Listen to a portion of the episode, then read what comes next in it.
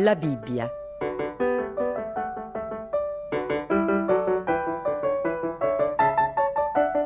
Omero Antonutti legge la Genesi.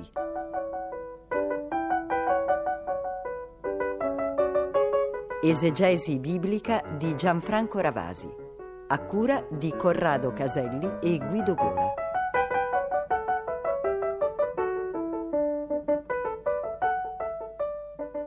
È una complessa storia familiare quella che stiamo per ascoltare nella nostra lettura continua domenicale della Genesi e della Bibbia. Il primo libro della Bibbia è appunto la Genesi. Ci sono tutti gli ingredienti caratteristici. Un genitore anziano, due figli in contrasto, la predilezione da parte della madre, dei diritti contesi, degli intrighi. La trama del racconto quasi non è il caso di ricordarla perché penso quasi tutti i nostri ascoltatori la ricorderanno. Giacobbe, che è il secondogenito, cerca di ottenere la primogenitura attraverso sostanzialmente un inganno. È vero, si dirà, l'aveva avuta in cambio di una minestra rossa di lenticchie dal primogenito Esaù, suo fratello Esaù. L'aveva quindi ottenuta attraverso uno scambio però questo scambio non era del tutto corretto, non era stato perfezionato. Soprattutto lo si deve perfezionare giuridicamente, ufficialmente, attraverso la benedizione, la benedizione del capoclan. Ora teniamo presente che la benedizione non è per noi le parole, sono soltanto dei suoni che vagolano per l'aria. Per noi, eh, quando andiamo da un notaio per un, per un atto giuridico, vogliamo lo scritto, il testo scritto. Per l'orientale è il contrario, il testo scritto è marginale. Ciò che è fondamentale è la parola data. Quando uno ha pronunciato la parola non può più ritirarla e dovete tenere presente questo aspetto nell'interno del racconto per comprendere il dramma poi del primogenito che si è visto escluso. Una volta pronunciata la benedizione da parte di Isacco, il padre, egli non può più ritirarla, non può più cancellarla è come se fosse stata irreversibilmente definita in un protocollo giuridico, in un protocollo notarile, con tutti gli effetti e con tutta la validità possibile, non mai rescindibile. La storia, sappiamo, dicevo, attraverso la complicità della madre, Giacobbe si presenta al padre, il quale è cecuziente e attraverso un vero e proprio trucco, mettendo della pelle di agnello sulle sue mani, sulle sue braccia, si fa scambiare per il fratello peloso, un cacciatore poderoso e potente come era Esaù mentre Giacobbe, che era un uomo più della vita quotidiana, che stava nell'interno della tenda con la madre, era un ragazzo più delicato.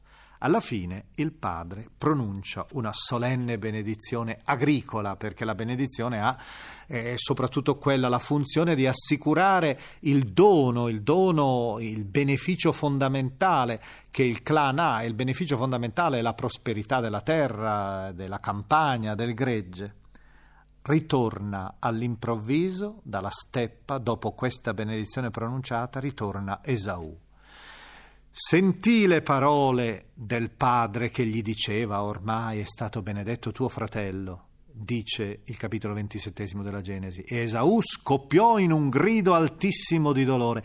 Poi disse a suo padre, benedici anche me, padre mio. Ma il padre gli deve, sì, gli darà una benedizione, ma è una benedizione marginale perché la benedizione della primogenitura era già stata irreversibilmente assegnata a Giacobbe, colui che rappresenterà appunto la linea del popolo di Israele.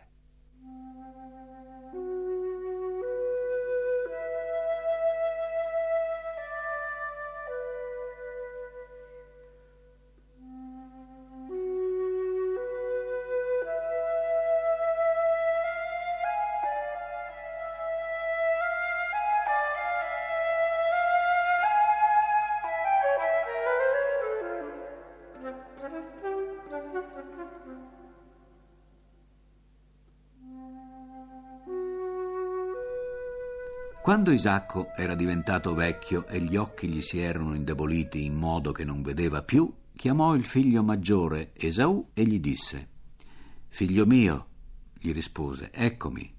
Riprese, vedi, io sono vecchio e ignoro il giorno della mia morte. Ora prendi le tue armi, la tua faretra e il tuo arco, esci nella steppa e prendi per me della selvaggina. Poi preparami un piatto di mio gusto e portamelo, perché io ne mangi e così ti possa benedire prima di morire. Ora Rebecca ascoltava mentre Isacco parlava al figlio Esaù. Andò dunque Esaù nella steppa a cacciar selvaggina. Intanto Rebecca disse a Giacobbe suo figlio: Bada, ho sentito tuo padre che parlava a tuo fratello Esaù in questi termini portami della selvaggina e preparami un piatto da mangiare, poi ti benedirò davanti al Signore prima della mia morte. Orbene, figlio mio, obbedisci al mio ordine. Va al gregge e prendimi due bei capretti affinché io ne faccia un piatto gustoso per tuo padre come piace a lui, così tu lo porterai a tuo padre da mangiare in modo che ti benedica prima della sua morte. Rispose Giacobbe a Rebecca sua madre Sai che mio fratello Esaù è un uomo peloso, mentre io sono di pelle liscia. Forse mio padre mi palperà e io farò la figura di uno che si prende gioco di lui e attirerò sopra di me una maledizione invece che una benedizione. Ma sua madre gli rispose Sia sopra di me la maledizione, figlio mio, tu obbedisci soltanto e vammi a prendere quanto ho detto. Allora egli andò a prenderli e li portò alla madre, così la madre sua ne fece un piatto gustoso come amava suo padre. Poi Rebecca prese i vestiti preziosi di Esaù, suo figlio maggiore, che erano in casa presso di lei, e ne vestì Giacobbe, suo figlio minore, mentre con le pelli dei capretti aveva rivestito le braccia di lui e la parte liscia del collo ma mise in mano al suo figlio Giacobbe il piatto gustoso e il pane che aveva preparato. Così egli venne da suo padre e disse Padre mio, rispose, eccomi, chi sei tu, figlio mio? E Giacobbe rispose a suo padre Io sono Esaù, il tuo primogenito. Ho fatto come tu mi hai detto. Alzati dunque, siediti e mangia la mia cacciagione, perché poi mi benedica. Ma Isacco obiettò a suo figlio. Come hai fatto presto a trovarla, figlio mio? rispose. Il Signore me l'ha fatta capitare davanti. Isacco disse a Giacobbe: Avvicinati e lascia che ti palpi, figlio mio, per sapere se tu sei proprio mio figlio Esaù o no. Giacobbe si avvicinò ad Isacco, suo padre, il quale lo palpò e disse: La voce è la voce di Giacobbe ma le braccia sono le braccia di Esaù. Così non lo smascherò, perché le braccia di lui erano pelose come le braccia di suo fratello Esaù, e si accinse a benedirlo. Gli disse dunque, Sei proprio tu il mio figlio Esaù? rispose, Lo sono. Allora disse, Porgimi da mangiare della cacciagione del mio figlio, perché io ti benedica. Quello gliene porse ed egli mangiò e gli portò del vino ed egli bevve. Poi suo padre Isacco gli disse, Vieni qui vicino e baciami, figlio mio. Gli si avvicinò e lo baciò. Egli allora aspirò l'odore degli abiti di lui e lo benedisse dicendo, Ecco, l'odore del figlio mio come l'odore d'un campo che il Signore ha benedetto. Dio ti dia la rugiada dei cieli i pingui frutti della terra e abbondanza di frumento e di mosto. Ti servano i popoli e si prostrino davanti a te le genti. Sii padrone dei tuoi fratelli e si prostrino davanti a te i figli di tua madre. Chi ti maledice sia maledetto e chi ti benedice sia benedetto.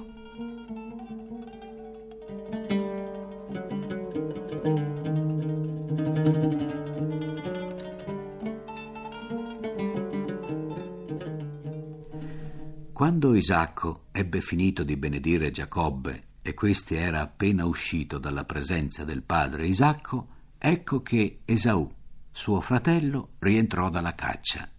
Anche lui preparò un piatto gustoso, poi lo portò a suo padre e gli disse Si alzi mio padre e mangi della cacciagione di suo figlio, perché tu mi benedica. Gli disse suo padre Isacco Chi sei tu? Rispose Io sono il tuo figlio primogenito Esaù. Allora Isacco fu scosso da un fortissimo tremito e disse Chi è dunque colui che ha preso la cacciagione e me l'ha recata? Io ho mangiato tutto prima che tu arrivassi e l'ho benedetto.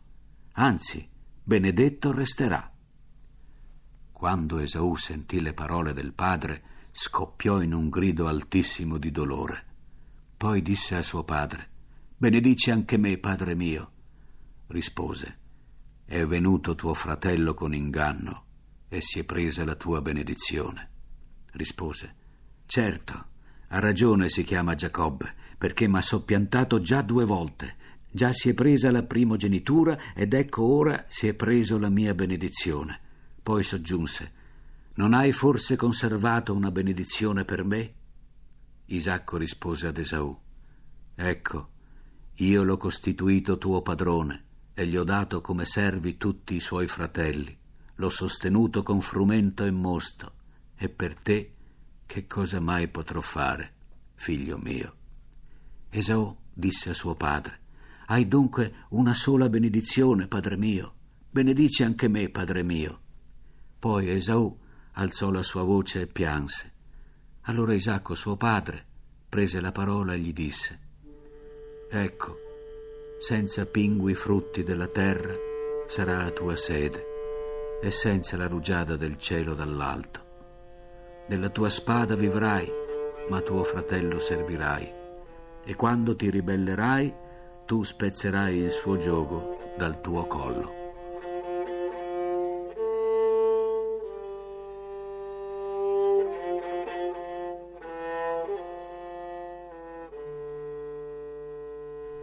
Esaù prese allora ad osteggiare Giacobbe per la benedizione che suo padre gli aveva dato e disse nel suo cuore Si avvicinano i giorni del lutto per mio padre e allora ucciderò mio fratello Giacobbe. Furono riferite a Rebecca le parole di Esau, suo figlio maggiore, ed essa mandò a chiamare Giacobbe, suo figlio minore, e gli disse Bada che Esau, tuo fratello, vuol vendicarsi di te uccidendoti. Or dunque, figlio mio, obbedisci alla mia voce. Fuggi verso Carran, da mio fratello Labano. Abiterai con lui qualche tempo finché l'irritazione di tuo fratello si sarà calmata. Quando si sarà placata la collera di tuo fratello e si sarà dimenticato di quello che gli hai fatto, allora io manderò a prenderti di là. Perché dovrei venir privata di voi due in un sol giorno? Poi Rebecca disse ad Isacco: Mi viene a noia la vita a causa di queste donne ittite. Se Giacobbe prende in moglie qualche donna ittita come queste tra le figlie del paese, a che cosa mi serve la vita?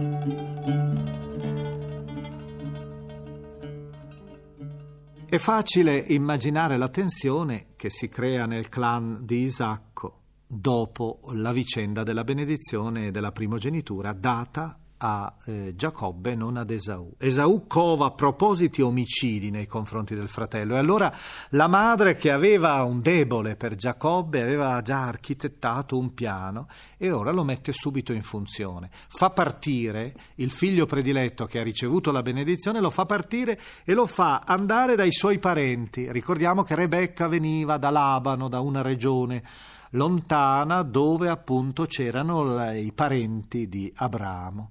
Parte quindi verso questa regione, probabilmente la Siria meridionale, e la storia è proprio quella di questo viaggio, di questo itinerario che ha al centro un episodio di straordinaria bellezza, lo ascolterete tra poco nel capitolo ventottesimo della Genesi, ed è il sogno di Giacobbe, quel sogno di quella scala di angeli che sale verso il cielo. E la promessa che verrà fatta a Giacobbe di una tutela, di una difesa da parte del suo Dio, colui che gli rinnova la promessa fatta ai padri. La scena della scala è naturalmente il simbolo del tempio, del tempio, i templi mesopotamici sappiamo che erano fatti con dei grandi gradoni che salivano verso l'alto, le cosiddette ziccurat, ricordate la torre di Babele. Però questo è un tempio spirituale, è un tempio in un luogo dove Giacobbe ha questa visione, questo sogno.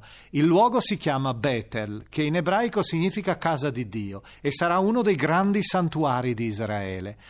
È chiaro allora qual è il valore di questo racconto. L'autore vuole giustificare l'importanza di questo santuario ebraico dove si compiranno i sacrifici, dove Israele andrà in pellegrinaggio. Ebbene, il narratore dice, in questo luogo, secoli prima, il nostro padre Abramo ha avuto una grande visione e la grande promessa di Dio per la sua missione di padre di una moltitudine, di padre di Israele.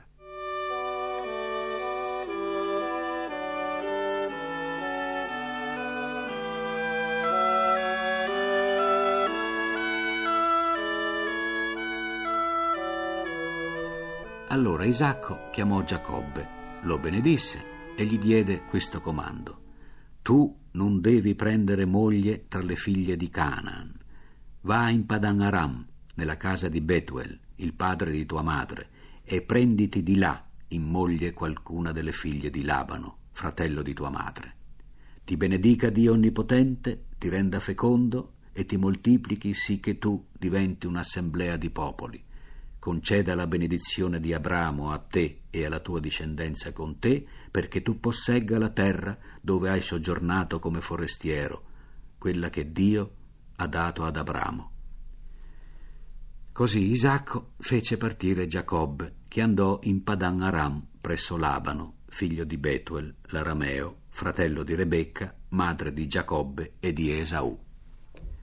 Esaù vide che Isacco aveva benedetto Giacobbe, l'aveva mandato in Padan Aram per prendersi una moglie di là e gli aveva dato un comando in questi termini: non prender moglie tra le figlie di Canaan, e Giacobbe aveva obbedito a suo padre e a sua madre ed era partito per Padan Aram. Così Esaù comprese che le figlie di Canaan erano malviste da Isacco suo padre. Quindi si recò da Ismaele e si prese in moglie Macalat, figlia di Ismaele, figlio di Abramo, sorella di Nebaiot, oltre le mogli che aveva. Giacobbe partì da Bersabea e si diresse verso Carran, Capitò allora in un certo luogo, dove si fermò per pernottare, perché il sole era tramontato. Prese una pietra, se la pose come cuscino del suo capo e si coricò in quel luogo. E sognò di vedere una scala che poggiava sulla terra, mentre la sua cima raggiungeva il cielo. Ed ecco gli angeli di Dio salivano e scendevano per essa. Ed ecco il Signore gli stava davanti e disse Io sono il Signore, il Dio di Abramo tuo padre e il Dio di Isacco. La terra sulla quale tu sei coricato la darò a te e alla tua discendenza.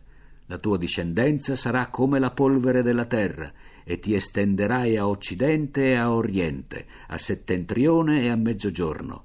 Saranno benedette in te e nella tua discendenza tutte le famiglie della terra ed ecco che io sono con te e ti custodirò dovunque andrai e poi ti farò ritornare in questo paese perché non ti abbandonerò se prima non avrò fatto tutto quello che ti ho detto. Allora Giacobbe si svegliò dal sonno e disse Veramente c'è il Signore in questo luogo e io non lo sapevo. Ebbe paura e disse Com'è terribile questo luogo. Questa è proprio la casa di Dio e la porta del cielo. Si alzò Giacobbe alla mattina, prese la pietra che si era posta come cuscino del suo capo e la rizzò come stele sacra e versò olio sulla sua sommità e chiamò quel luogo Betel, mentre prima il nome della città era Luz. Giacobbe fece questo voto. Se Dio sarà con me e mi custodirà in questo viaggio che sto facendo e mi darà pane per mangiare e vesti per vestire, e se ritornerò in pace alla casa di mio padre, allora il Signore sarà il mio Dio. E questa pietra che io ho eretto come una stele sacra sarà una casa di Dio, e di tutto quello che mi darai io ti offrirò la decima.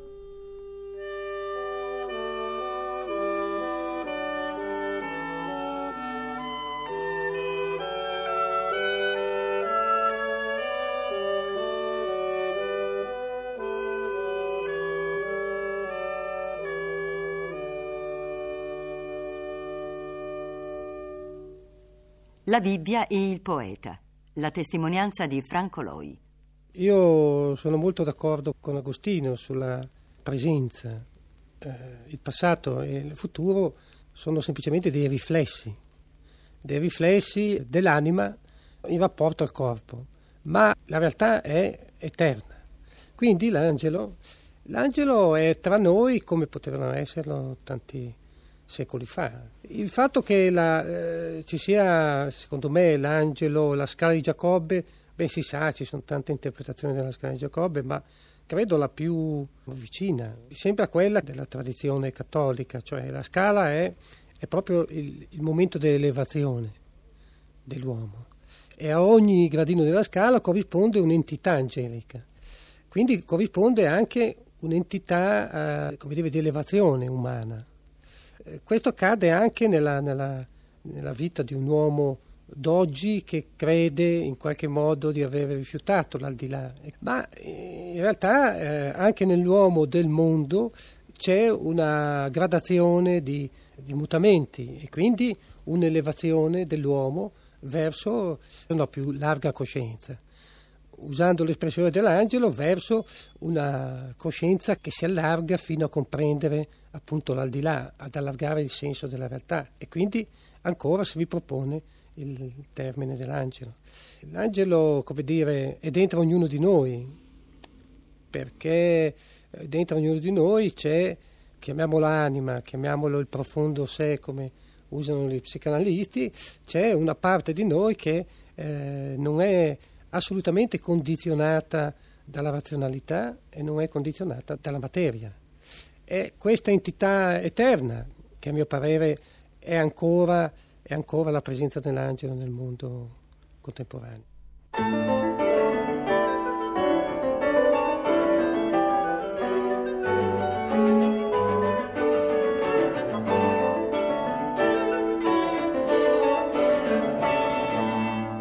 Abbiamo trasmesso la quattordicesima puntata de La Bibbia. Esegesi biblica di Gianfranco Ravasi. Lettura di Omero Antonutti. Da La Bibbia di Famiglia Cristiana, nuovissima versione dai testi originali. Edizioni San Paolo. È intervenuto Franco Loi.